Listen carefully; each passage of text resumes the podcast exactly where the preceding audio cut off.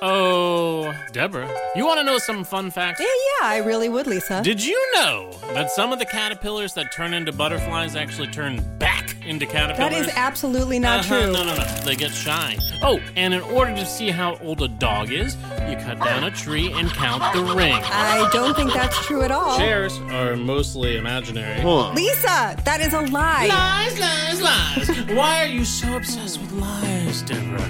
They're basically the same thing as truth. No, you know, for a robot, you're not very concerned with accuracy. Oh, I'm not an accuracy robot, Deborah. I'm a live in studio audience robot. L I S A, Lisa. Besides, didn't you know that 90% of all robots tell at least three lies before lunch? Lisa, your lies are so obvious. Even a kid could tell that you're lying. As if. Kids can't tell the difference between truth and lies. Wait a minute, Lisa. You've just given me a brilliant idea. Electricity? No, that's already been invented. Oh, that would have been a great idea. What if we get kids from around the country to come play a game in our very own studio? We bring on a bunch of liars. and a bunch of truth telling experts. And it will be the job of the human child to tell who is who. Yes, and when they succeed. When they fail, it will prove that there is absolutely no difference between truth and lie. No, Lisa, it will prove that there is an unequivocal difference between truth and lies. And I will use my skills as a sound effects wizard to turn it all into a podcast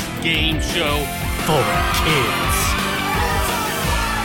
Listen for Pants on Fire every Thursday wherever you get your podcasts or at bestrobotever.com.